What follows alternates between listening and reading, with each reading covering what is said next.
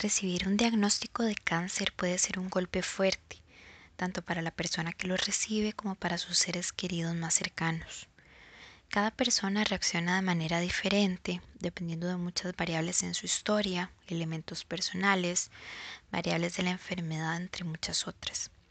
Sin embargo, hay algunas respuestas comunes que solemos presentar y que son las que nos permiten procesar todos los cambios por los que estamos pasando y a los que nos vamos a enfrentar. De forma inmediata puede aparecer el shock, una sensación de entumecimiento emocional, como si lo que está ocurriendo no nos estuviera pasando a nosotros, como que no es real.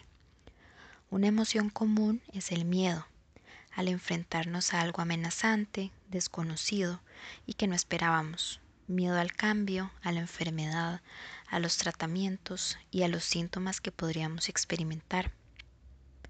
Otra reacción común es la negación. Podemos optar por buscar una segunda opinión o pensar que debe haber algún error en el diagnóstico.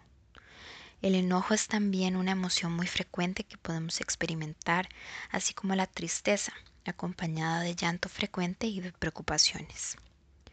Usualmente, pasado un tiempo que nos permite asimilar la noticia, podemos alcanzar la aceptación, por medio de la cual integramos lo que nos está ocurriendo y a partir de ahí trazamos un plan de acción en conjunto con nuestro equipo de salud.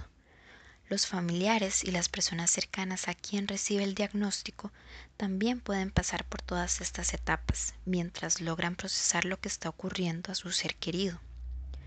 ¿Cuándo es importante y necesario buscar ayuda profesional? A veces nos cuesta salir de alguna de estas etapas y presentamos dificultades en integrar la experiencia. En este sentido podemos identificar que estas reacciones ya no nos son de utilidad cuando son demasiado intensas y nos causan un sufrimiento considerable, y también cuando se extienden mucho en el tiempo y afectan de forma importante nuestro día a día, la toma de decisiones en general, las relaciones con los demás, la forma en que nos vemos a nosotros mismos.